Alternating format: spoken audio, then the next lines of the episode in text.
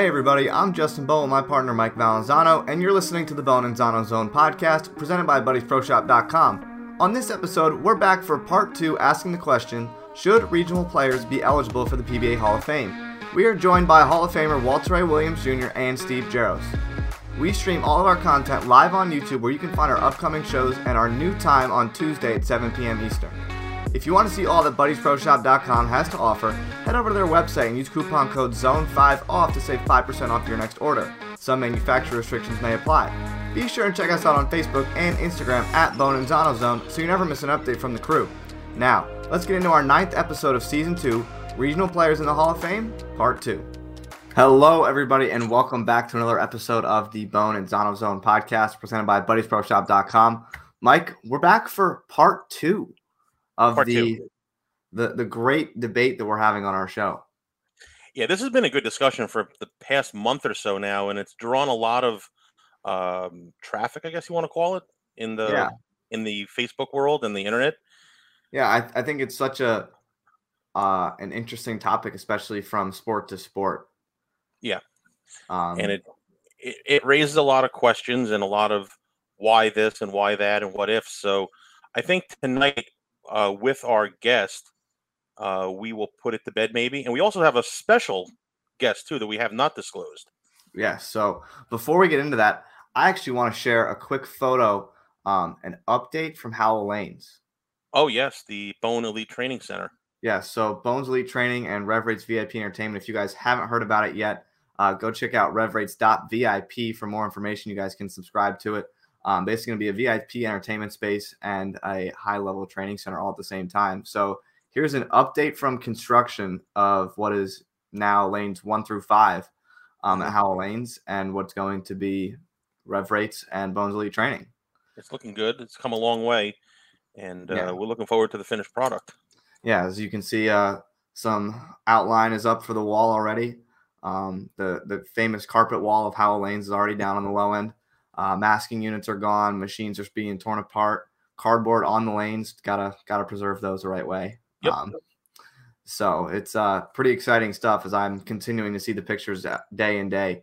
It's Yeah. uh, the the progress is unreal. I was there last night. It's looking good, so it's it's come a long way, and it's about time that it's getting completed. Yeah, so if you guys want to follow along with that, you guys can check out revrates.vip or RevRates VIP Entertainment on Facebook or Instagram or Bones Elite Training on Facebook or Instagram. Go check it out. Um, you guys can stay tuned with all the construction updates. We're looking to come out with that towards the end of the spring. That'll be all opened up. Got it. So I think don't without know. further ado, you should give your your famous Mike I- Val introductions. I don't know how to introduce this one. I I don't. Um, I- I mean, there's nothing the man hasn't done. Um, I I truly don't know what else to say but the greatest. But I do have one question for him, and this is something Justin that I've never asked anybody. So I'd like to bring on the greatest that I've ever seen, Walter Ray Williams. Hello, Well, Walter Ray. Mike. I, I Hello, don't know Mike. how to I don't know how to introduce you the right way, so I'm just going to say the greatest. but I do have one question, and I want to put this to bed right now. Who's your favorite character on Ozark? That's an interesting question. I've actually watched this show. My I know you my wife is seriously into it. Um, what I'm amazed is, for those of you who've never watched it, I'm amazed that every episode they managed to survive. I, I mean, to me, it's like, yeah, they're, you know, yeah, they're not making it. They're, you know, they, they they managed to sneak through. Um, of course, some people, some characters do get snuffed off, but uh, um, I don't know. I, I I do enjoy the show though. I, It- I, I I'm not. I I don't really have a favorite character. So Do you like Ruth? Are we a Ruth fan? I like Ruth. I I like Ruth. My my wife really likes Ruth. It's a great show, and Justin, I had to go there. So, um, you well, I'm a glad you knew where you were going because I had no idea where you were going with your your question. So well, no, I'm I'm never going to cross the line, but I didn't want to give a bowling Well, question right off the bat. Yeah, no, I, I, I didn't I didn't know what question you were asking, so I was like, oh, I wonder what he's gonna ask him. a little a little birdie told me that he watches the show that I like, and I wanted to see who his favorite character was. Okay. Yeah. And and you- have you completed the first part of season four? Uh. Yeah. So we we watched it in like two days. Yeah, yeah, we did too. We did too. So, Justin, we do have a surprise. Since we're gonna go now, we'll go back on the bowling topic. Yeah. So, this whole episode is basically geared toward the Hall of Fame and our discussion that we had. And Walter Ray kind of chimed in a couple weeks ago on his views of the Hall of Fame, and we have another guest that we've been talking about the past couple weeks. So, why don't you take over now, Mr. Bone? Yeah, so I mean, we've kind of been talking about what is basically enough to throw you over that to be eligible um, for the Hall of Fame, and we've we've talked about a couple of guys, but we've actually talked about uh, one of the guys in particular that we have on tonight. Mike's thank you for that. um, we, we've talked about him more than once um, in our debate, and he's probably, from what we've come across, the closest guy to Yep. being thrown over that line. So, without further ado, let's uh, introduce Steve Jaros. Steve, How you doing, guys? Walter, Justin, Mike, how you doing, guys? what's up, buddy? How are you? I'm doing all right. You staying So- warm up there? Of course, you Um, guys are all up in the north. It was cold down here. It was like only 50 degrees down here. So I can't imagine what you guys are dealing with. Well, we just we're used to it. We just have to shovel the stuff. You guys have to dodge all the iguanas that are falling out of the trees. So that's a Oh, they're way south. They're not up where I'm at. But I wish uh, I was yeah, down there. It's a lot you know, warmer it- down there. it's been sunny and like uh, 35, 38, so it's almost golf weather up here. Oh my God. That's way too Yeah, it was- cold. It was almost 60 here today in Kansas. Uh, Wow. It's always can't warmer there than it is here. Must Yeah. be nice, Justin. The next couple of days is going to warm up down here. So, but yeah. Yeah, we, we had uh we had six inches of snow on Wednesday, so We got we got it a foot and a half last that's weekend, nothing. yeah, Sweet. and it, and it's gone now. So yeah, I'm Yeah. sure you've heard from mom. It's it's it's all gone up here. that's nuts. It is. Nuts. So, how do you want to start this, Justin? Do you want to recap really quick the Open from this weekend? We'll do like a Yeah, little I- five minute segment on the U.S. Open. Yeah, I I think we'll kind of give a, a quick little recap of what's happened the last couple of weeks in the bowling world. Uh, Belmo wins his 14th major at the Players, and Anthony Simonsen is, becomes the youngest player ever to win three majors at what 24, 25. I think it's Yeah. 25. Yeah, before I before I won my first title. I mean, it. I mean, it's it's amazing. You know, I, I the younger players. You know, of course, back then, you know, we had thirty plus tournaments on tour, and I was on tour for three full years before I won a tournament. So it was a. I don't know the the number, but it was about my hundredth tournament that I won my very first title. And guys are like, what you know it's like wow you got so many titles but you know we we bowled a lot of tournaments back then but there was also you know it, it's it was different and you know it took a while and i didn't i didn't bowl collegiately i just bowled locally and i started bowling regionals and local tournaments and stuff. And and when i went on tour i was a decent bowler but i i knew i wasn't the best bowler in southern california which is where i was living at the time. And you know but i knew i was a decent bowler. And fortunately i made more money than i spent my first couple years on tour but it took me a little while to learn to bowl better. And then you know finally had a breakout year and managed to win titles and player of the year. But yeah it's amazing that uh you know jason's won 14 four- 14 have- majors i mean that's just that's kind of on the ridiculous side Man. and you know, and Anthony's right there. You know, he's he's got three already, and he's not even twenty six. Did, Right. did, does- does he have more majors and regular than standard titles, Justin? Yes. Jason does, yes, Wow. yes, which We- is which is also another. But the other part of that is they don't have as many tournaments as they used to. I mean, now they've got like I don't know, sixteen or eighteen, and that's including all the smaller tournaments that Jason doesn't participate in. You know, so because he's he goes home to Australia. They made a big deal about him not bowling tournaments last summer. And, you know, they said it was because of COVID. And I think that was only a small part of it. I think his wife was having their fourth child. And, you know, he's he's got a family and he loves his family. And it's really hard traveling away from your family. Steve uh, Steve knows that. Um, you know, I I never had to deal with that while I was traveling on tour. So um, you know, but it's definitely and, and not to mention it's just a huge, you know, trip across that big old huge pond um you know and it's and it's like you just don't see your family for a long time where if we live here in the states we at least go home you know a week every couple of weeks or something like that to see your family and stuff or maybe they might travel with you or whatever. And it's totally different situation with Jason. And you know, I think um, you know, so he doesn't bowl every single tournament. You know, if he Right. bowled every single tournament, I'm sure he'd have a few more titles. Just guessing. Yeah, and I and I did see something before Simo won the, the Open that in a stretch of time from like 2013 to now, um, Belmo had won like 13 or 14 majors. So I think his first one came in 2011. From 2013 to now, there had not been one person to win three or more besides Frankie, Jeez. and he Yeah. had won 14. Yeah, Unreal. pretty dominant. It's pretty Yeah. impressive. So Yeah. let's talk about the Open really quick, Justin. Let's uh, go ahead. He, I mean, I I don't even know where you start. I mean, did you honestly think Belmo was not going to run the ladder after he got through the first two matches? I thought he was. Uh, he looked pretty solid. Um, Yeah, and I, And- I haven't s- I haven't seen, but I think he posted something about that he regrets his decision. You know, changing out of the urethane. I think had he stayed with urethane, he would have been tough to beat. I think he was under the mistaken, you know, impression that he had calmed the lanes down a little bit with the with urethane and thought that he'd be able to, you know, use reactive and have a really good reaction. Um, you know, and obviously he didn't. And it, and people don't understand, you know, in that environment, it's just it's a totally different animal when you're bowling on TV, and you know that they talk about well in qualifying or match play or whatever the amount of games and stuff, and then they can go from urethane to reactive or mm-hmm. whatever the case is, depending on who the player is. It's so few games and shots made compared to the normal qualifying rounds and stuff. It's it's amazing, and, and most guys don't even think about that. They think, oh, it's a third game or whatever. It's not the same as a third game in qualifying. Not even close. It's like half the number of games, you know. And, and it's, you know, and I know I'm pretty sure he regrets that decision, you know. And he just didn't make quality. He didn't make the quality shots that he needed to once he made the the big move. And you know, is unfortunately for him, you know, and Anthony was able to take advantage of it through great shots in the tenth frame, Mhm. and then EJ bowled a horrible game, you know. Yeah.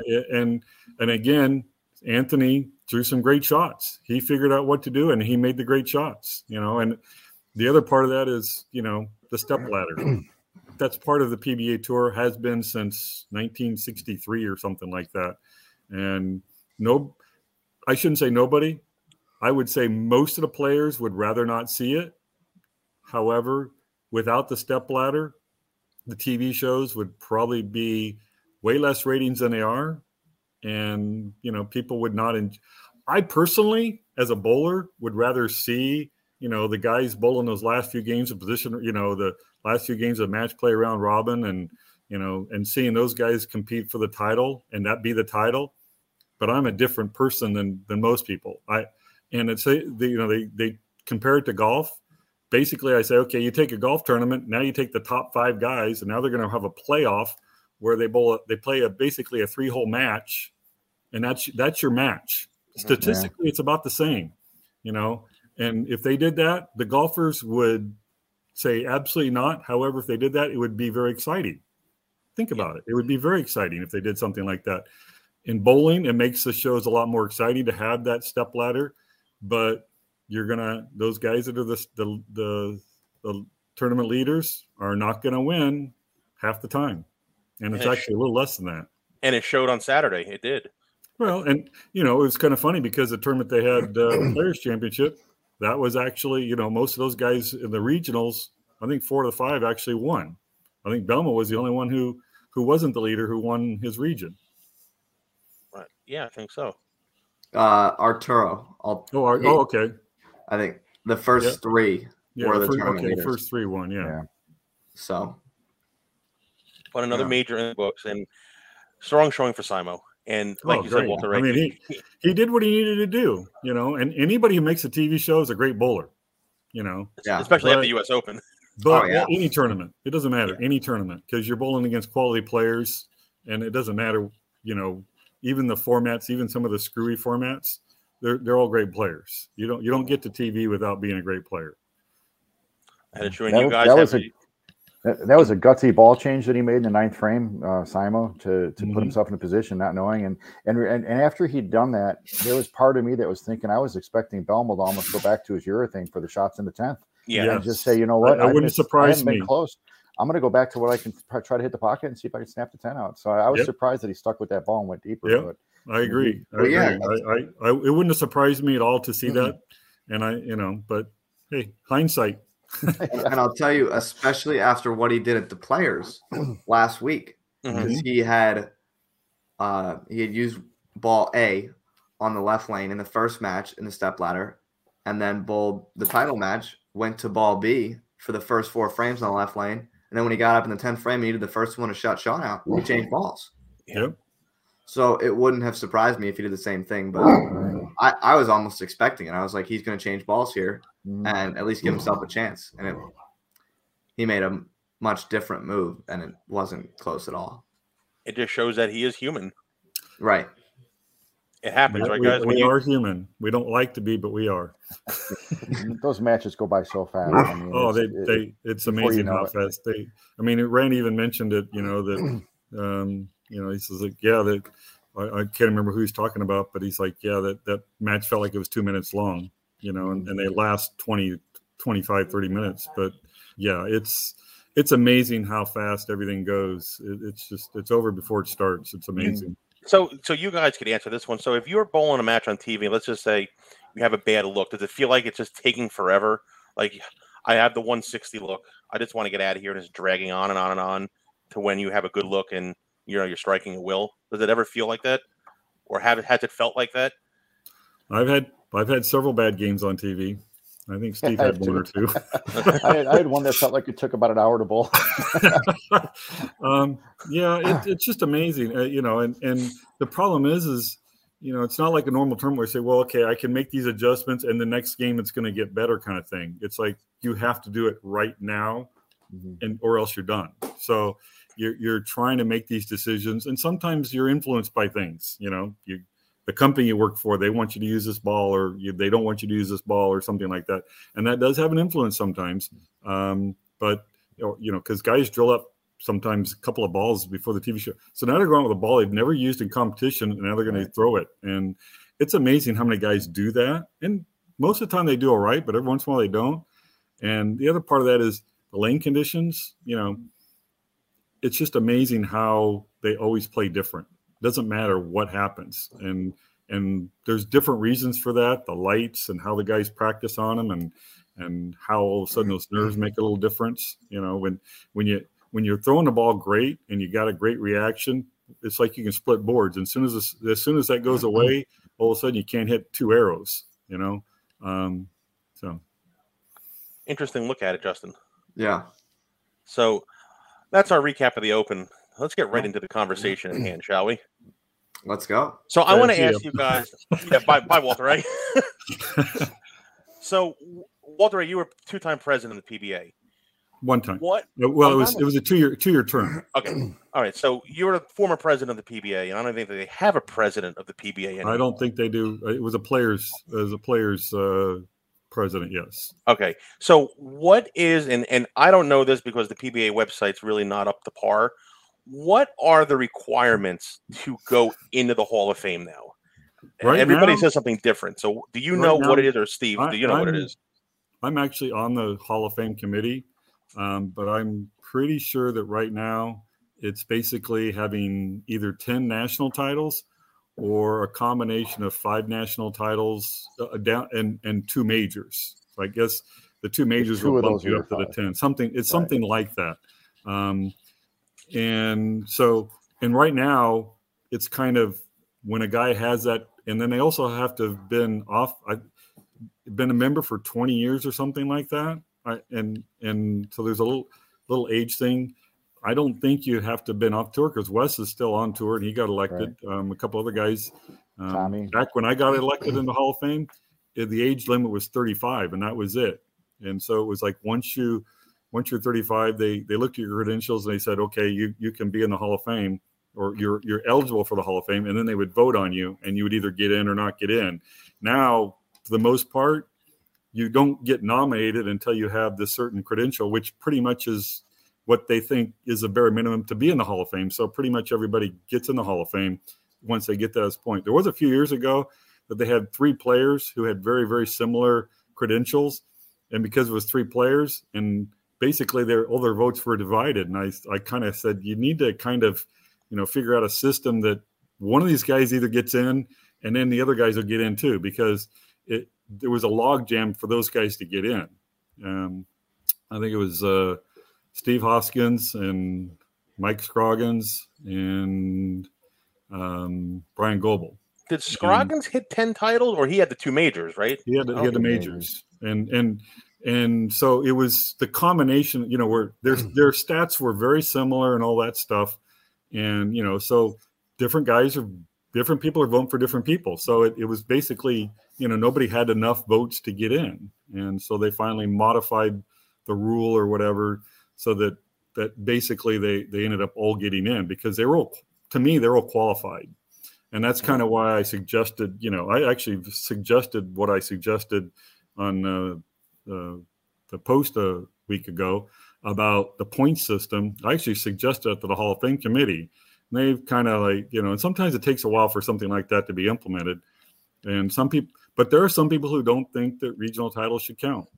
So can you can you tell us what you said? And so people that are watching, I don't know if Steve knows what you said. It's just like the Reader's Digest version, Well, basically. I, I, unfortunately, I didn't write it down, but basically, it was like so many points. It was like ten points for a national title. You got double points for a uh, a major title. So if you won like the tournament champions, that would be twenty points. It would take you hundred points to get into the Hall of Fame, and it would just be cut and dried. You once you got to that, you'd be in. There's no voting or anything like that. Um, and then if you won a senior touring tour, a senior national title, that would be worth five points. If it was a, a senior um, major title on the tour, that would be worth 10 points. Um, if you won a regional title, that would be worth two points. If it was a regional major, which there are some, that would be worth four points. If it was a senior regional tournament, that would be worth one point. And if it was a senior regional major, that'd be worth two points. So basically, using that kind of a point system, and over the career or whatever, you know, and and some people say, well, they don't put minor leaguers in the B- Mhm. baseball Hall of Fame. I think that was one of the big Yeah. arguments. Yeah. And my argument is, you know what? We don't pull we don't bowl for near enough money to make that a, a valid argument. Because the guys on the, you know, the guys on a regional tour, some of them only bowl the regional tour because they have pretty good jobs. So it doesn't make any sense to them financially to go try to bowl on tour because they would have to do extremely well to make that much money. Not to mention traveling away from your family and other stuff that goes along with it. Yeah. Um, Right. So there there are plenty of great bowlers who bowled part time on the tour. Maybe maybe they bowled a year or two or three or whatever four, um, and won some titles, or maybe they didn't win titles or not that many, but they were great bowlers. And then but they won a ridiculous number of regional titles. I mean, Steve's a perfect example. How many regional titles you got? Like thirty five or forty? 43. 43 that's all see so he's got more so and, and you know and you've got what five national titles Seven. seven okay and a major. And a major. and a major so to you're you're like that close already Exactly. That's what you know and you know it and and actually before the new system there were guys that had those credentials that are in the hall of fame Right. Roy, Roy think- Buckley was the one that we talked about that had Right. seven titles and he got in. right yeah So you know it, and and it's not just steve there's other players you got chris Mhm. warren i think guppy troup Hugh Miller um, is another example. Right. hugh miller you know so there's there's a bunch of really good players you know and i think uh ryan shafer would probably be really close you know Yeah. you know his, so there- his record's really good. Yeah, Well, we, and- we've talked and- about him. Yeah, and and you know, unfortunately for him, you know, his his record in the major tournaments is really really good, except he didn't win.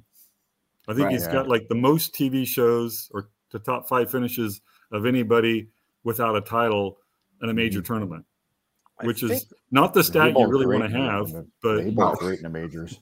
I think it was six sec- runner-ups we said, and Something like 15 shows and 15 Yeah. major telecasts. Yeah. he never Yeah. won. Yeah, it, it's and and a lot. I know a lot of people like to put emphasis on winning, and winning is definitely what we're all out there trying to do. But you know, se- se- second's really not that bad. I mean, it, No. it is and it isn't. You know, second's way ahead of all those other guys. And there's one other guy that beat you. You know, and and sometimes you were the guy who led the tournament and got beat. You know, so Right.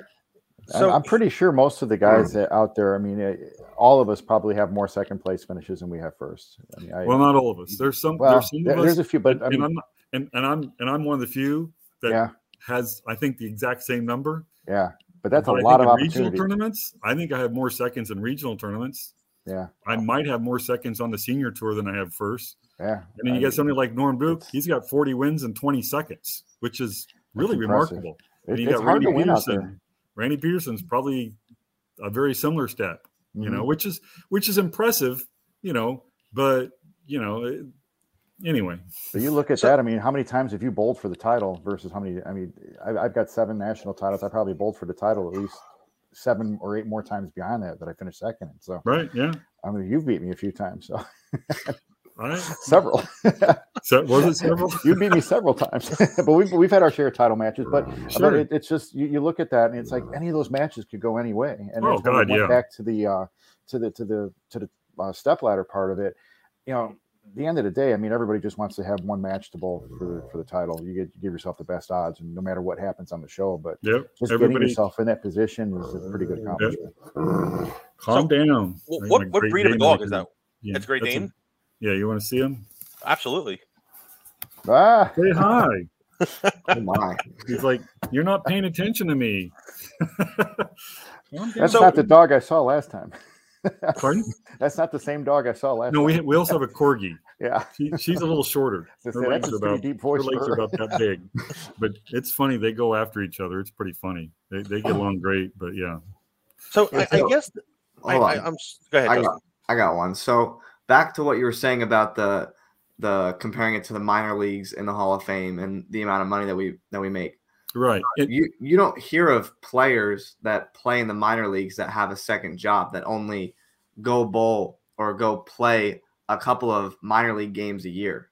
I mean, they're they're on those teams and they're making full livings playing Well- on a minor league team. the- so, and, and I don't know what the I don't know what the salaries are for the minor leaguers. I know at one time it was not very good, you know, and they're really sacrificing in the off chance that they'll make it to the majors. And if they happen to make it to the majors, they're set. You know, Right. that's not the same thing on the bowling tour. You can go out on tour and be a touring player and make very, very little money and, and actually lose money because you got expenses you got to pay for and everything. You know, people don't understand when you go out on the road, you got to pay for your entry fees, you got to pay your hotel expenses, your travel ex- your travel expenses, you know, bowling balls, you know, and and and then you know you might have expenses at home or probably will have expenses at home Right. especially if you got a family and all that. So there's there's a lot more that goes on to it than that, and that's that's part of my reasoning that the regional players should be involved in that. and, and but here's the I guess here's the other question. So a guy like Steve, he bowled on tour for what 30 years probably Steve. You were on tour Um, 25. 25 30 years. But, but you didn't bowl 25 years on tour. Well, I started in 87, and there was a stretch there that I went part time when we opened our pro shop up. So from Right. like 89 to 91, I, I bowled part time, and then I, I'd won my first title in Edmond as a part time player. Uh, two Right. years later, I'd won there again. And from that point, I'd stayed uh, I'd stayed on tour full time. So out of those 25, I probably had 22 of them were full time. Okay. Okay, so Still 20 plus. 20 plus years. Well, Yeah. that's Yeah. that's even still, you know, I it's like taking away the regional tour and saying it's not worth anything. And that's and that's kind of where I disagree with that. And and I we kind of and, do and too. that's, and that's why my my point system is the way it is you know because to me uh, a national tour is worth a lot more than a regional tour title i mean Right. i think everybody agrees with that Right. and i Right. think a senior Absolutely. title is worth less than a regular title and we've got guys in the hall of fame based only on their senior performances And, and that was Mhm. my next question. So there is a senior division to the Hall of Fame. We learned that. no well yes it it is a different division yes but but uh yeah but okay So, So I guess the so question is, not have a regional division, or but and that's where uh, that's why I like the point system because it kind of you know puts it all. Of course, with the point system, it would make it very very difficult for a guy just to make it into the tour under the Hall of Fame based solely on their Hall of Fame performances. Right. so Especially with fewer tournaments being bowled now. Well, part of it's part of it's Mhm. because of that, but I mean, based on what I had, I think it was five and ten or whatever for seniors. So if they they'd have to win twenty regular senior tour events. Nobody's done that, Yeah.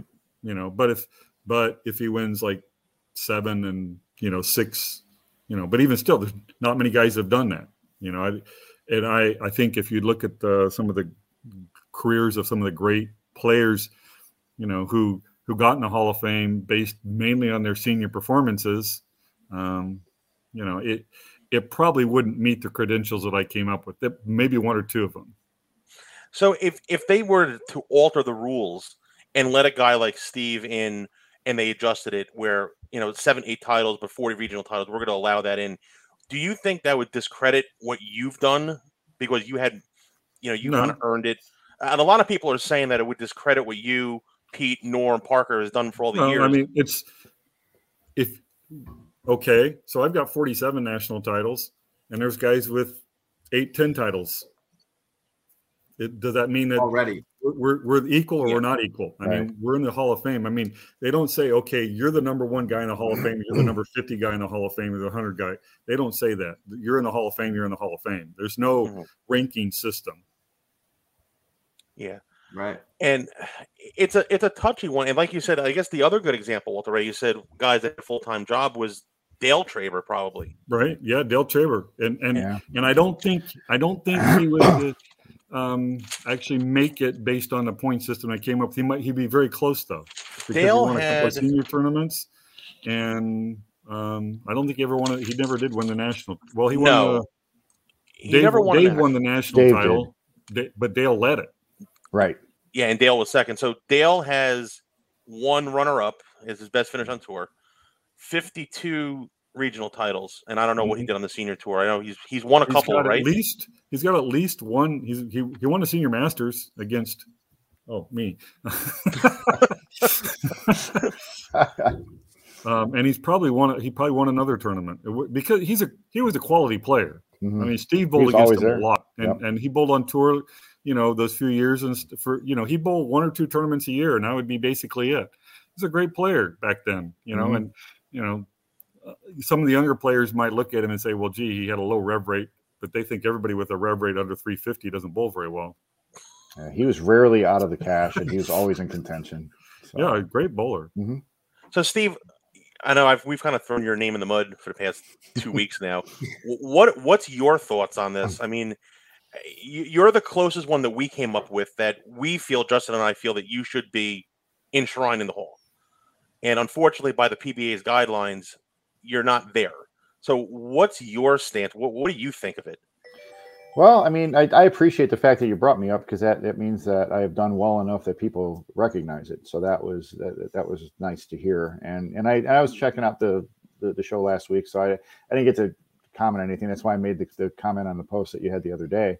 But you know, it, yeah, it's it's like I'm right on the edge of it. And the the problem with the, the the regional side of it is there's several of the regional tournaments that I had won in the past that are now considered tour titles. Um, Jonesboro, Arkansas used to be a regional title that I'd won at least once. I might have won that twice. And there, there's a few other ones that kind of fall into that category that now they're considered a tour stop. And that may have changed how how my eligibility would be at that point. But you know, it everything kind of changes over time. I mean, I know the the standards have changed over over the years with how what they did to get people in, and I think you know when Walter was going through the, uh, um, you had to be out I think like twenty years on tour or whatever. But I I- I think when the um, when the PBA got bought out by all the Microsoft guys and Chris Peters and that whole group, I, I thought they had changed it at one point where you had to have been off the tour for a certain amount of time. It might have been five years, it might have been ten. I think it was something like that, Yeah, or age and- 50 or something like that. Yeah. Yeah, and then I had seen that um, that the Tommy got in and, and that Chris had gone in. I'm like, well, these are current players, so they might be looking at some different parameters now. But Yeah, I think they backed off on that and made it uh,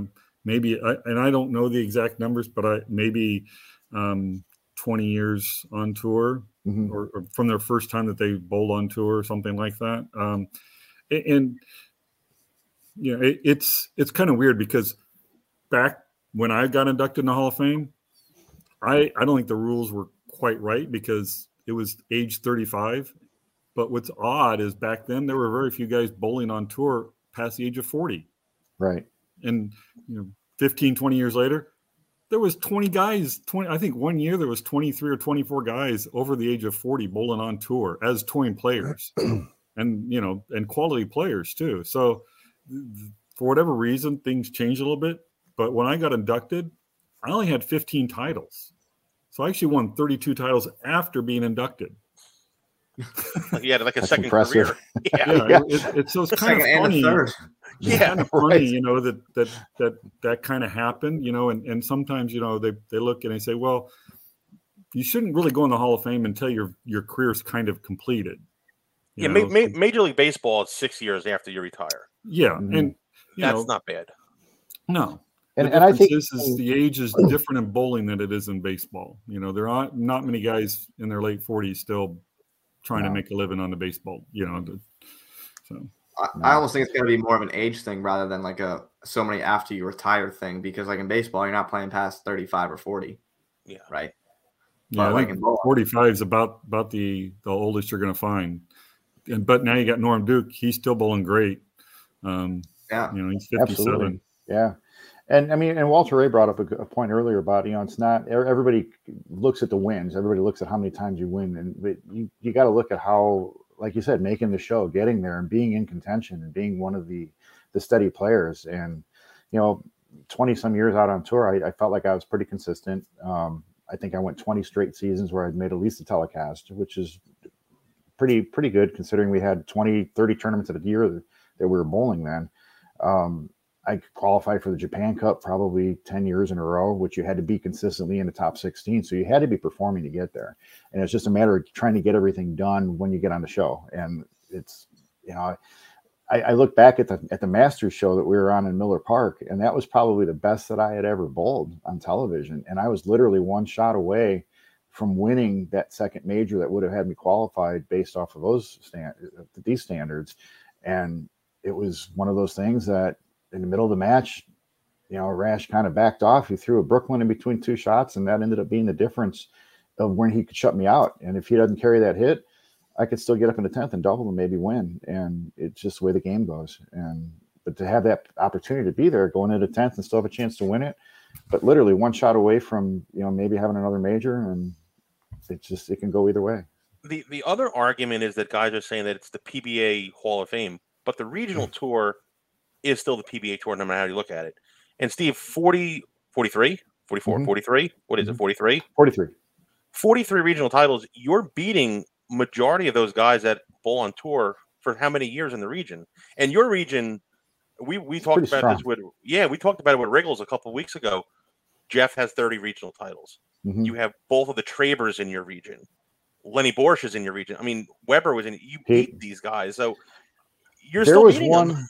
there was one summer that i think um I, I forgot how far back it was but i think pete and i had bowled for the title probably Pete- for a yeah, month Pete and a half straight region, and we literally we all we qualified on the opposite ends of the bracket and we always ended up winning matches and i think we bowled each other for the title four weeks in a row so that's it was incredible. it was it was insane. I mean, it, the, the rest of the regional players weren't too happy about it, but it just happened. I mean, and, and they didn't put a restriction where the play the tour players couldn't bowl. And and what I used the, the regional tour as a stepping stone to get on the on the national tour. My my first year on tour, I struggled a little bit because there's a learning curve that everybody went through, and I did not bowl. I, I used the regional tour to get enough experience to try to get on a national tour, but I didn't win a regional until I had bowled on a national tour for a year, and I and I gotten the experience from that part, and I brought that back to the regional side, and then I started winning tournaments there. So that the two kind of went hand in hand for me. Yeah, I, I I didn't win my first regional title till after I was on tour. I started on tour full time in '83, and I, the year before in '82, I, I had four seconds in regional tournaments, and you know had had a really good year, made some decent money, but uh, Mhm. in the regions, and then went on the tour the next year. But uh, um, yeah, They, they went hand in hand to me. And, So and now the the players now, I think because of the collegiate program, I think they're so much more experienced when they go out on tour. I, I think they, they definitely have a lot more, have a bigger edge on some of the players way back then, um, which is which is good. It's great. It's great to see that you know they're getting the experience and you know and the patterns they bowl on in the college tour is they're oh, ridiculous. brutal. I mean, they're they're nice just- and tough. Yeah. And you know, I, I you know, it, it's everybody blames the bowling balls. How many guys have averaged over 220 in the last 25 years on the on the in the U.S. Open? Oh, not many. Not very many. and and that in the last four or five years, they've actually put out quote easier patterns. You know, so on some of the patterns, they're not impossible, and it's not that they're impossible, but you have to throw really, really good shots on a flat pattern. I don't Right. care who you are. Yeah, that was the second pattern they used at the U.S. Open last week, and that was a Right. pattern we bowled on every day when we were at Carolier. Exactly. it- yeah. it Yeah. Back in the old days, yeah. For, for 14 years in, in the US Open, it was a flat pattern every week, every time, you know, Mhm. and the scores were really, really low. I mean, Yeah. I, I think tho- out of those 14 straight years, I think Jason might have averaged 220 the one year in uh, um, Columbus, where we bowled at three different houses. And I think he was the only one to average 220 um, out of all the years at the US Open. And Yeah. everybody talks about the bowling balls. Yeah, if you could stay within 70 under, you were probably going to make the cut at the U.S. Open, at least the Yeah. first cash cut. Yeah, and, and Carolier, they were always Mm-hmm. impossible. For those couple of years we had them up here in Jersey. Yep. That was such a great Nobody was 220. Yeah, yeah. That Yeah, center if was so if you cool had- with the if you different averaged levels. and- 210, if you averaged 210, you had a good chance of making the TV show. oh yeah, And Steve, that center is it's a night and day difference from when you guys bowled there now. I, I've heard. Yeah. Yeah. So let, let me let me throw another one out there. So we, we already said that Steve is, is our guy, Justin. Like we feel that Yeah. he should be the first one. Question of the both of you: Who's another guy that you think should be in, but doesn't meet the criteria? I want to see if it's like Chris that Warren. we've discussed so far, uh, Justin. I think Oh, Chris Warren. Okay. I would That's agree one. with Chris Warren. I I He's would got put like, Ryan he's like Shafer up there. 55 regional titles or something stupid. He does Chris- have a lot. Chris Warren has 56 regionals. And he's got five, he's got six national titles, and one of those is a major. Yeah, he won the Masters, 47 standard regionals, nine senior regional titles. Yeah, And I'm not including what he did on the senior tour. I think he won the senior masters as well, right? correct. So that's one. So he has one senior title. So Mm-hmm. now, would they do they combine? So let's just say Steve goes out and bowls a senior tour. So he has seven titles. He wins five on the senior tour. Would they combine that, or there's there's separation between the national and good the point. I'm not sure. I, I Dale Eagle got in the Hall of Fame, but he had a really good senior career. I think he only won four, maybe five national titles um, on the regular tour, and he he did very well on the senior tour. I think he probably won probably eleven or twelve ti- national titles on the senior tour. So he had a very good senior career. Um, Well, Ron Yeah. Moore's another one. Ron, Mo- Yeah. but Ron Moore never bowled on the national tour. No. Okay, And there was a, there were several guys. I think Gene Stus and John Handegard bowled on the regular tour and never won on the regular tour. He finished second, I think, one time. Um, he did win once. Mm, oh yes, you're He- right. He, He, he, he- won over when he was over 50. 57, which Yes. is really kind You're of right. funny because he, he goes on a senior tour and he starts winning. And I think it gave him so much confidence that he bowled the the, the regular tour that year and he's 57 and he actually qualified fourth or fifth and ran ran the ladder, you know, Yeah. which Wow. which is kind of amazing, you know, after all the years that he bowled on tour off and on. I mean, his Hall of Fame speech was probably the funniest and best Hall of Fame speech that I ever listened to. I don't know if Steve was there, but um, it was absolutely amazing because he talked about, you know, he talked about his trials and tribulations. He'd come out on tour and then he'd go back home. He'd go out on tour and he'd go back home. He'd go out on tour and he'd go back home. And it was, you know, it was, but it was it was very comical and it was very, you know, heartening and you know, it was it was the kind of story everybody wants to hear, you know, because it was, you know, not a guy who came out there and just went gung ho with his first time out and you know never never looked back. I mean, he he really had a lot of you know struggles trying to make make a living bowling on tour, and then finally as a senior, everything clicked for him for whatever reason. And then actually, you know, he's the guy who's the oldest to ever won a national title. so here's two more I'll throw out there. Michael Haugen. Michael Haugen. Yeah. Now Haugen has five national title to the major. Mhm. So again, doesn't meet the criteria. He just has the one major though. Yes, he has the one. He won the tournament of champions. Right. But his regional accolades: 29 regionals, 23 standard, six senior, not counting what he's done on the 50 tour so far. and on the on the on the senior tour, he's got He's got a major on the senior tour. he's got three or four senior national titles. And One a of those is a major. You know, so and and you know, player of the year. yeah. Hugh Miller was the other one, and then we go to Shafer. And Yeah. Shafer's always been the one that everybody discusses. He never gets the proper recognition. Well, But he does Steve- and he doesn't. I think from the Oh. players he does. hmm But from what's but like Steve said earlier, Shafer, Japan Cup, the earnings list, everything, those Mm-hmm. things need to be looked at when you're looking at the Hall of Fame. Yeah, I I think going to add Shafer's top. Those are things I look at. Is, is Shafer like 13th, and I think I'm 14th on the money list. It, it's some. Yeah, I you're haven't you're neck and neck. it, but we're right there. And Yeah, that's. Yeah. I was gonna say that. I think the the point system needs to be like more things need to be considered than just the the titles on whatever level Yeah. they are. Yeah, you, you and, and th- what I did was a real simple thing. I mean, you Right, can right, always very add a- simple. You can always add a, a bonus for you know for Japan Cups. well, I mean, like like for, for like be- Steve talked you know about. for being in the top 10 or or whatever at the end of the season and money and Mm-hmm. average and all that stuff um but again that's that's definitely where the consistency consistency comes in at you know those kinds of things but it's there you can definitely add some other criteria you know as points or whatever to right. for that to get there It's Yeah, 'cause just so think- fast. Go ahead, Justin. Sorry. Yeah, because we. I mean, Steve just said ten plus in the Japan Cup. Um, I know we talked about Ryan Shafer making it like sixteen times or something like that. Um, I mean, consistency, like like Walter Ray just said, um, and those things, those things good show. They consistency there's a Exactly. difference Yeah, yeah, yeah yeah. He's not. one he's not ninety every game doesn't bottom get you very far. No. So here, here's one for Steve. okay. So I know the Southwest region; they have their own. Um, they have the regional Hall of Fame. The Southwest does, Mhm. and I, I think that's the only region in the PBA that has a Hall of Fame, if I'm not mistaken. Right, guys? I think, you're right, that's it. yeah. So if they were to, if the other regions were to have regional Hall of Fame, and the Midwest has a Hall of Fame, and Steve goes in, would you feel slighted that you got into like, let's say one A instead of one, like number one?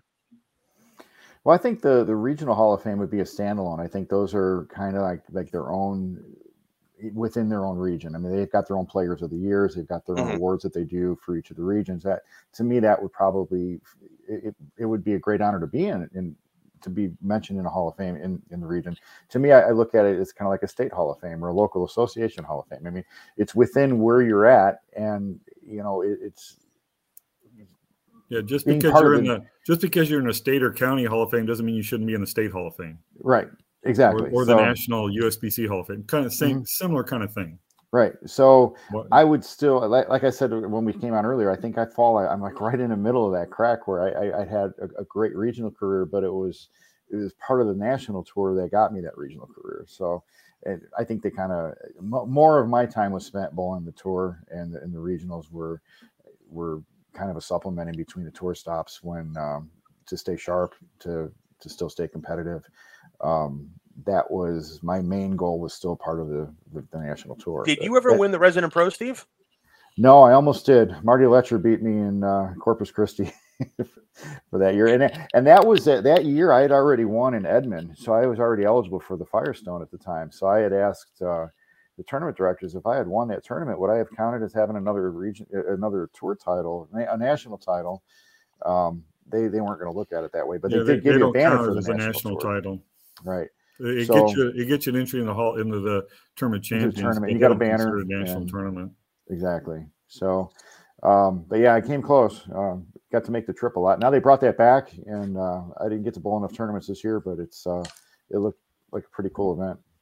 So if I, I, gotta, I want to word this the right way, um, I don't even know how to word this correctly without coming off sounding like a dope here. Um, Well, go no, ahead. I'm, I'm thank you. You're a monk, Appreciate friend. that. So, so i what would the right way to be to try to like I don't want to say like protest or lobby to try to make a change? if that was the right thing to do. Like, what would the necessary measures be to try to bring this to the board or, or whoever it would be? Well, like I said, Clark or whoever. There, there is a Hall of Fame committee, and it's basically through that that something like that would get modified or changed. But they've made changes without the Hall of Fame committee making some of those changes. So, so you know, did it anyway. Because the PBA is not a player organization anymore. It's owned by a company, Mhm. AMF, you know, so Bowlero. So, you know, they can basically do whatever they want. And, you know, that's so the last 20 plus years, 21 years, it's basically been that way. It hasn't been a pl- been a players organization. You know, they've they've kind of tried to, you know, allow the players to do certain things, but at the end of the day, you know, they have the ultimate say on what's going to happen. Steve, you said you had won some of those regionals. Uh, we lost Mm-hmm. Justin. I don't know where Justin went. He just vanished. Um, some of those regionals you won Mhm. that are now national titles. How many? You said there were four. You, you said there would have I, been. there four might. I think. I think I. I'd have to look back and check. I think I had won Jonesboro at least more uh, once for sure, possibly twice, which is a, which is one of the. It was one of the extra frame events, and um, I'd have to look back. I mean, we we had so many different tournaments. We used to have the foundation games, which cold water. the Coldwater um, is now a tour is a tour title. Parkside is a was a regional was a regional. I I never won Parkside, but I mean we had other events. I mean. Uh, Lenny used to do the foundation games with Kegel. We used to bowl them with multiple patterns. Uh, that was it, felt like a big tournament. There was a lot of the tour guys were there, and to to win that, you got invited into the international version of that, which I had won, which wasn't a tour title, so it's really not even in consideration here. But um, there, I'd have to look back at the at the tournaments that I'd won. I I, I could think of a couple offhand that uh, that they've changed. I mean, just because they added extra frame and the streaming part of it, they added a tour title to it. So it's um, it, it, I don't want to say it's easier to win a tour title now because it's definitely not, but it- there are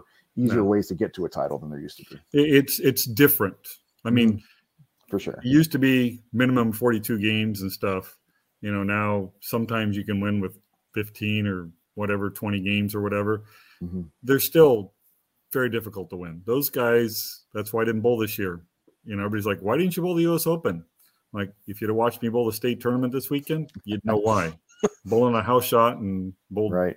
I didn't average. I averaged like 222. It was just pathetic.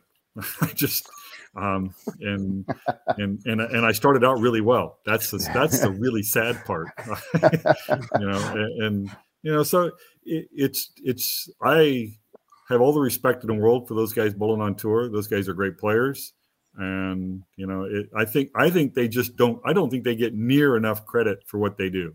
Right. Um, you know, people, the average bowler thinks, "Oh, we're bowling on a house condition. They're bowling on an easy condition too." And I could, I can do that.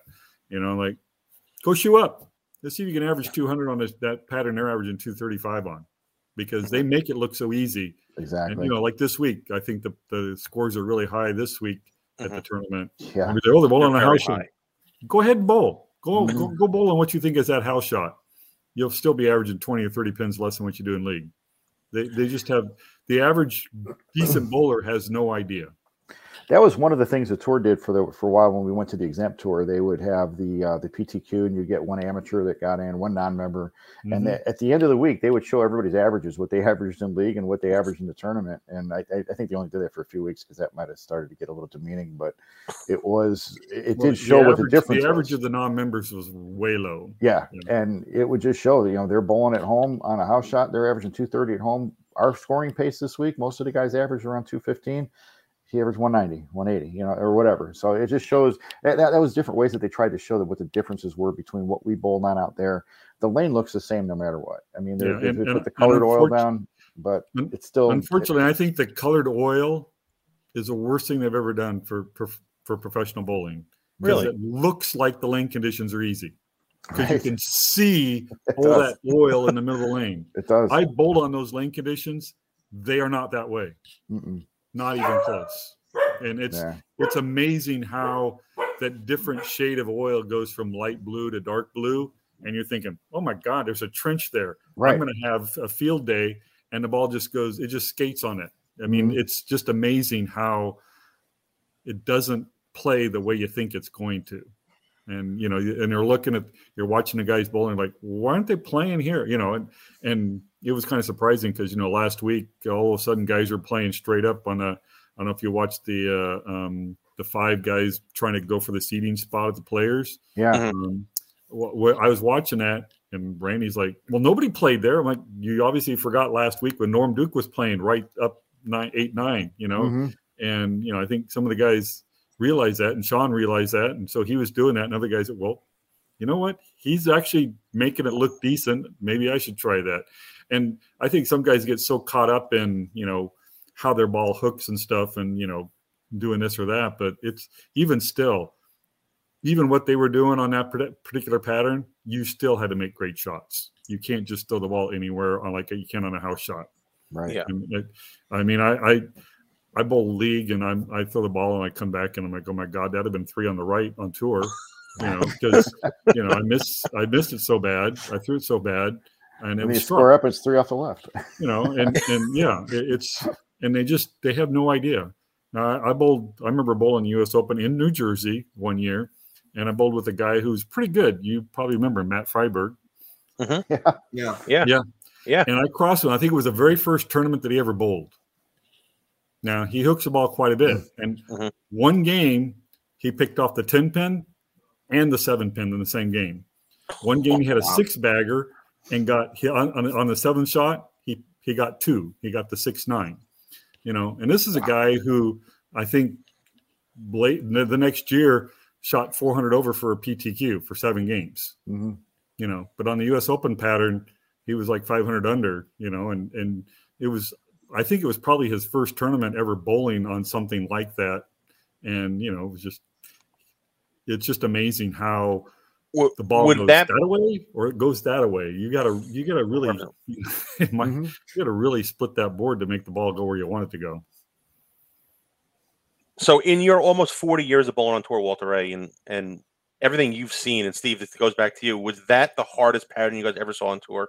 Those years at Carolier when they were 40 feet well one the, to the one. flat pat- a flat pattern is, is is always tough i thought the toughest lane condition i ever bowled on and i don't if you, steve steve might have been there i want to say reno in like 93 or 94 and i was on b squad and i couldn't get my plastic ball on the right side of a head pin I, Wow. think I, I did bowl that tournament. Yeah, they were they were It was- brutal.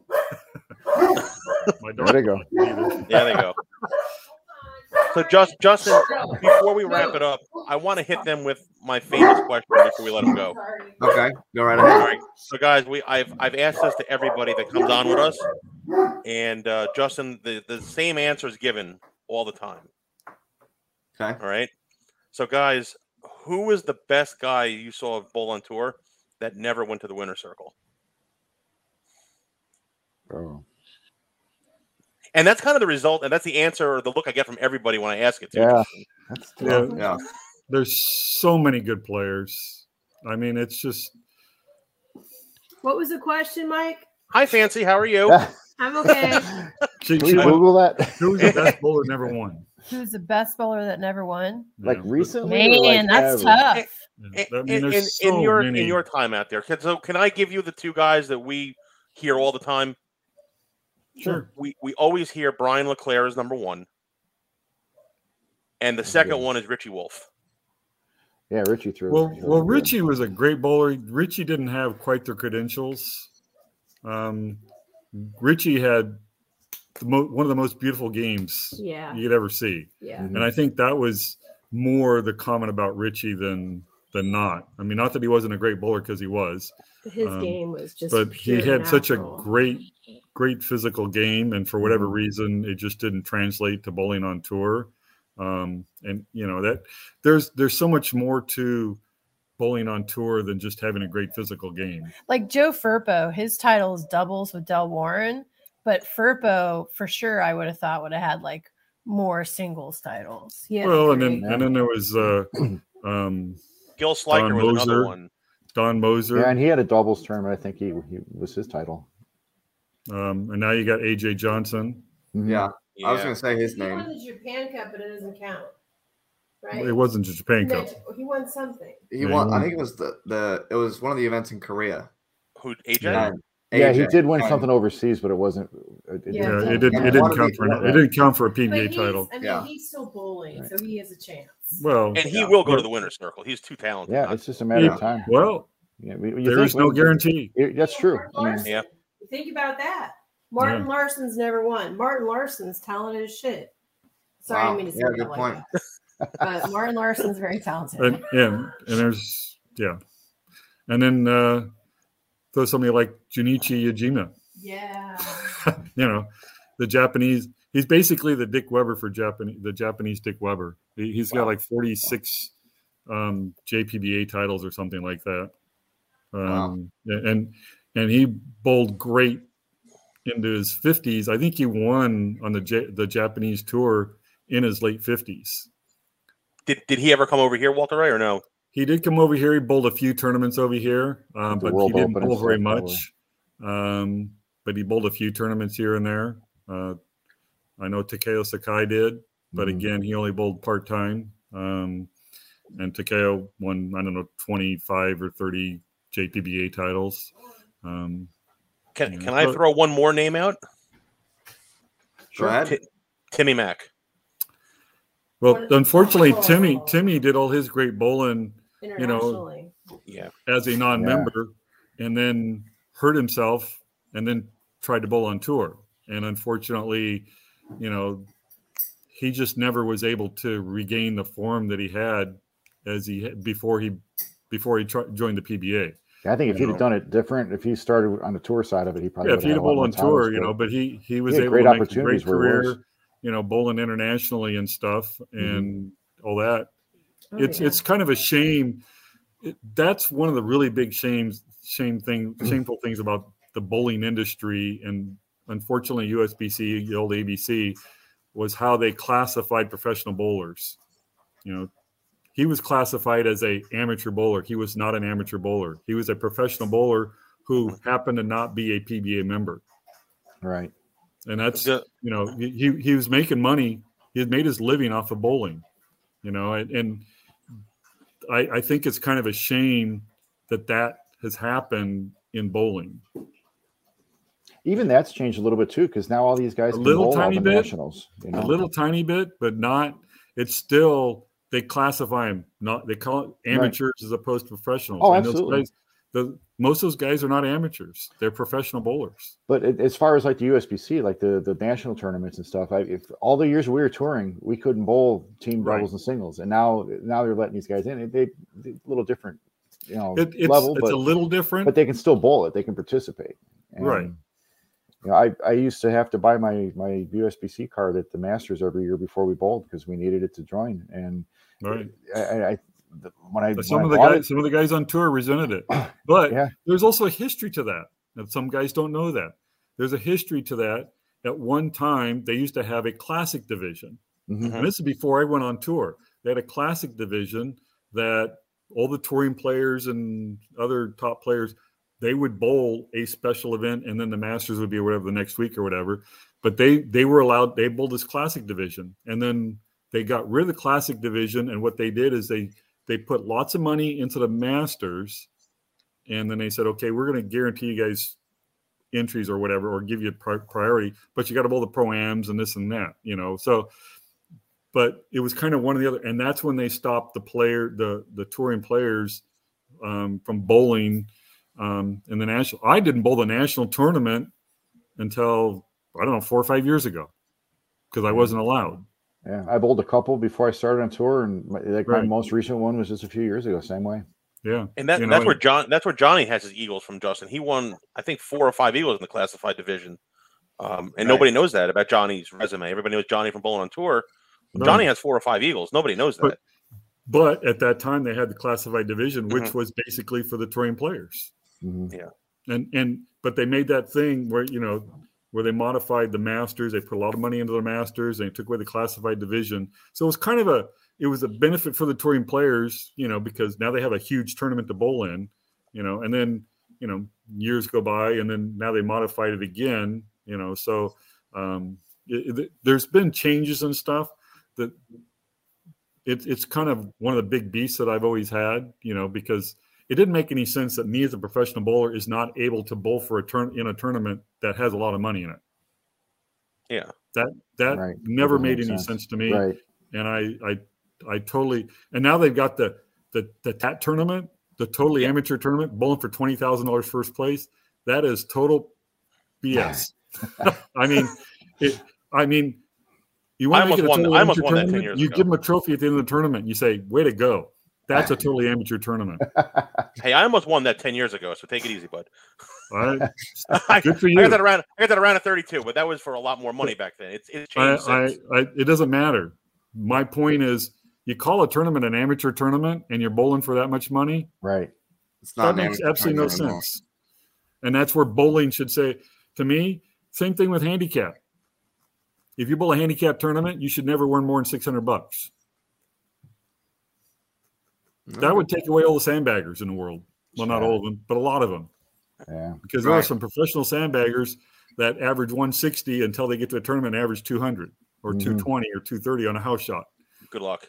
Yeah. Well, it, exactly. And that's You're not going to that's beat my that. point. Right. and anybody who earns over six hundred dollars, you know, should be considered a pro in a tournament. If you win over six hundred dollars in a pro, you should be considered a professional. You should be a professional if you earn that much money in a tournament. That's my opinion. I'm a- I'm considered a professional golfer because I played a little bit on the celebrity golf tour and happened to be a couple. You know, actually, I actually made some money doing that. Happened to get on a couple of winning teams, but because I accepted money, I'm considered a professional golfer. Hmm. Not because I was a member of the PGA, but because I accepted money. You You took the money on check. it. Yes. Wow. And I could not I couldn't play in amateur tournaments. If I wanted to go play amateur golf tournaments, I would have to go petition. And I, I don't play golf like I used to, and I don't play near as much. But if I wanted to go play in the local, you know, um, state tournament or whatever it is in golf, I would have to petition them to let to to get my amateur status back, which I'm sure they would do because I'm really not that good anymore. Um, but and not that I was super good. I was down to one handicap at one time, but that's not that's not comparable to a PGA player. You know, It's not Tiger Woods, exactly. Not not even close. The, Tiger Woods is so much better than that. It's ridiculous. I mean, it's it it's people that don't play those kinds of sports don't understand it. I mean, they say, "Oh, you're you're one handicap. Well, you're really really good." I'm like, "Well, I'm really good. I was, but compared to a tour player who is a minus eight or plus eight or plus 10, nine, that's how much difference there is. And not to mention the the courses they're playing are way tougher than the course I played, which was a decent course, but you know, it's not like in bowling where I'm playing a par three course and I'm and I think I'm really really good. My my first year on tour, my very first year on tour, I roomed with Jim Stefanich, and Oh, um, wow. Yeah. he that was pretty incredible. Uh, two reasons, because he great player on tour, and he was an incredible golfer, and we pretty much would go in between blocks and hit buckets of balls between the 16 blocks that we bowled. So it was great for my golf game, and I, I I, I learned a lot help you a bowling too. But I mean, it, but listening to the stories of him, all he was doing was, I mean, he was in his mid 40s when when I went on tour and we roomed together for a little bit, and all he was doing is he was just bowling tour until he could get out and try to play the senior tour. And you know, after he had played a few tournaments, it, it he would come back and say it's amazing how, the different level that they're at, and and that's the same feeling that I had when I got to the bowling tour. And Yeah. it's just Yeah. all relative, you know. Exactly, and that's why I say the players on tour don't get enough credit. The the guys who are who are good enough to have been at that level and compete at that level probably don't give themselves they they'll have big egos, trust me, but I still even think that they don't give themselves enough credit, that they don't realize how good they were to be on tour. hmm They're the top of to their be a successful tour player. I mean, it's Yeah. to, to make money in any kind of professional sport is ridiculously tough. I agree. Yeah. It doesn't Yeah. matter what the sport is; it's tough, and it, and, and e- as easy as any sport seems to be. I, I got a good friend, or, or at least he was. I played horseshoes against him, and he was a really good horseshoe player, but he wasn't top. He wasn't top top top level, but he was a top player. He's now one of the top players playing cornhole, and everybody, oh, that game's so easy. Go out and play it sometime against one of these guys. I met, I, I talked to him a couple years ago. He, when the pandemic just started, he was in Las Vegas the same time we were there when it when everything shut down, when the tour shut down, we were there. he was there doing exhibitions, and he played. He was like playing anybody who would want to play him. That was what he was doing. 250 matches, never lost a match. Wow. Man. You know, and that's and that's what people don't understand. People that are really good at something are really good at it. Mhm. You know, I'm Yeah. I'm really good at horseshoes. I used to be really, really, really, really good. Now I'm just really good. So I really suck. But, you know, and, and the same thing goes with my bowling. I'm still pretty good at bowling, but I used to be really, really good. You know, and it's it, it's relative. But it, it- bowling's also because the conditions are so influence in bowling. Mhm. You know, but a, a sport like horseshoes and cornhole, it's the conditions are really not there. It, it's it's just amazing how even a simple game like cornhole, you think, oh, pfft, nothing, nothing to it. You know, you got to go out and play. Even i- as simple as it is, you still got to be really, really, really, really good at it. Yeah. guys awesome conversation and we thank you very very much for it we could go on but we're going to wrap this one up here we kept you guys long enough Yeah, absolutely. Can, can we lobby to get Jaros in the hall of fame justin can we like start like a hashtag or think something so. get Jaros in the hall I- please I'm on board. yeah of course Do, do your do your Facebook promotion thing. Yeah, right. I- there you go. you know what? You make enough noise, sometimes people listen. you're, you're right and justin's the king of social media so justin get on that Jaros in the hall please It's Get- the, get him the where he belongs. I think you got to be careful CEO about saying Joe specific players, but True. I think definitely having you know look at some of the other options and stuff. You know, And- and that's what we- qualifications. and that's what we tried to present in these two episodes that we had was just open the eyes of everybody that's out there and just say hey look there are guys that are right there that may not have the 10 titles but if you look at their careers as a, as a whole with as a professional bowler they've done more than enough and Mhm. you know and steve's the perfect example ryan's another one and hugh miller you know these guys deserve their place in the hall of fame as we we we believe that justin i know justin and i both are on the same page with that Yeah. so guys Well, since Steve couldn't beat me on for a national title, I don't know. no. No. But I do matches know- that matches I do that remember weren't you on, beat for me. the title, you beat but me at the at, at Miller Park, though. I did. I did. yeah, the first game. I almost had to shoot 300 to do it. well i mean you always had a bowl 300 to beat this guy it seems like I, I only had three bowled at me on TV, so And that's a record still, I believe, right? I think no. Parker's got three also. Well, does he really? hmm And it was, Justin, you never told me that one. and then I and then I didn't know that.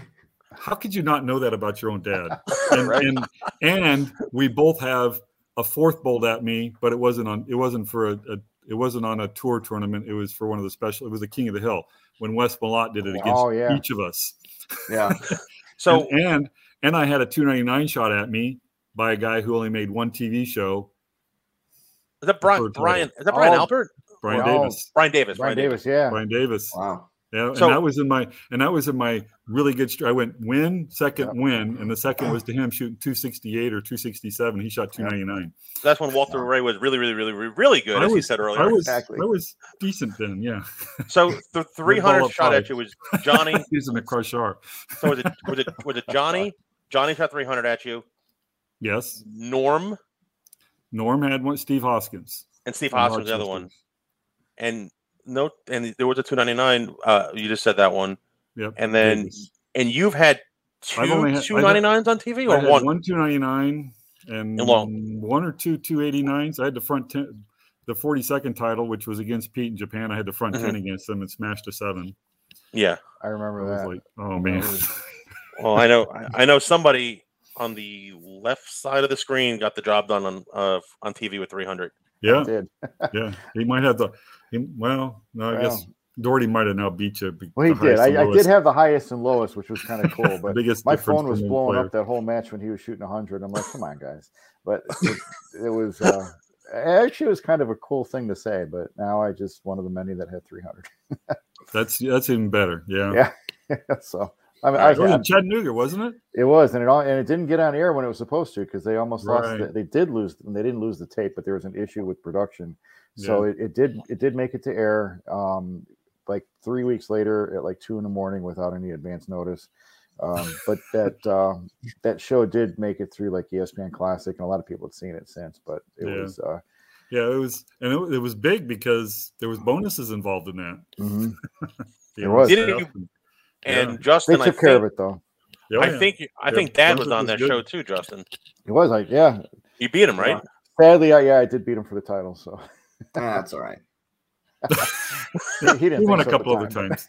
Yeah, that's a few.